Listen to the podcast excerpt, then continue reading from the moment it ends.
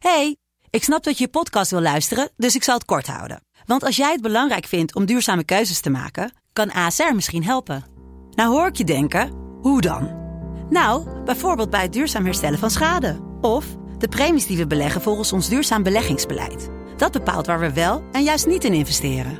Wil je meer weten over welke duurzame keuzes ASR maakt? Ga dan naar asr.nl slash duurzame keuzes. ASR doet het. Zo, dan kan je nu lekker naar je podcast luisteren. I've been through the desert on a horse with no Dit is Mand, kortste podcast van Nederland. René, krijg je wel eens een bos bloemen? Nee, Verbaast me niks. Dit was Mand.